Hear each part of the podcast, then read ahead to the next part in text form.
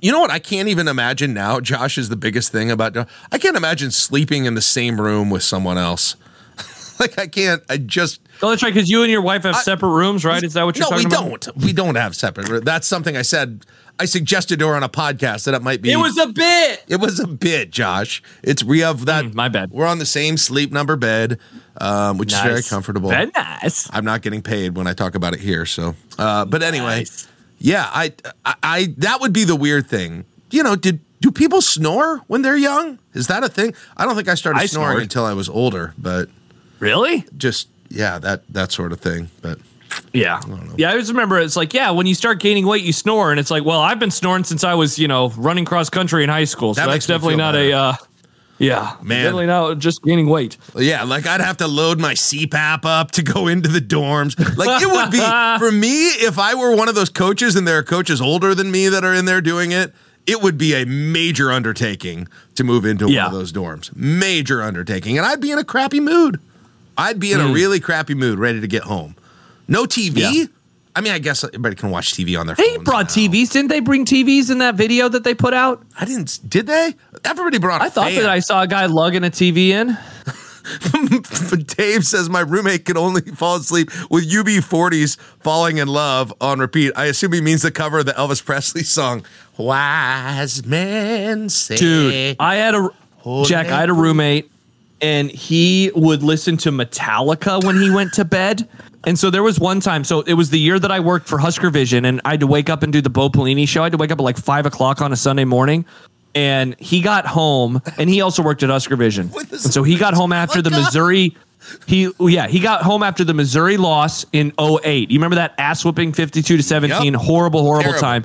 I'm tired. I can't fall asleep because I watched the game. The game ended close to midnight. I have to wake up in five hours. And this guy gets home and he turns on Metallica. And I I yelled at him. I was like, "Are you fucking kidding me right now? I gotta wake up in five hours and you're playing Metallica." You He's got- like, "I needed to go to bed," and I was like, "No, you're turning that shit off." And I just did, imagine so. you lay your head down on like the pillow after this loss, and then all of a sudden, give me fuel, give me fire, give me that which I desire. I'm like, oh, I hate, oh man, I hate it. That was my maybe that's why I hated the dorm so much. I despise living dude. with that guy. Absolutely despised it.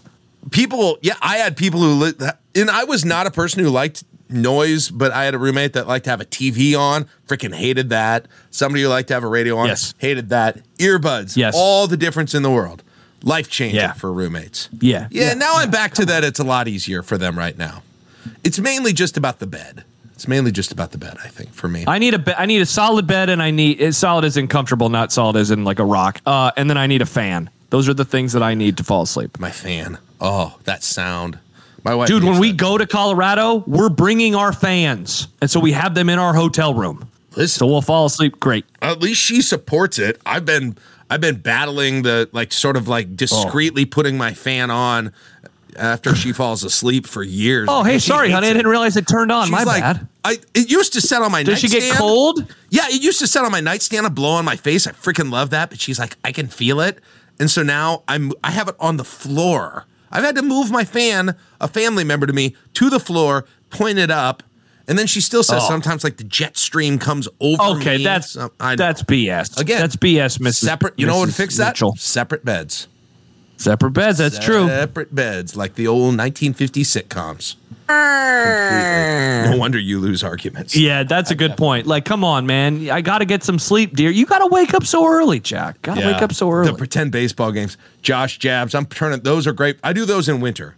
I do those in winter, so I'll bring those out again soon. Mm. A few more months after real baseball is over.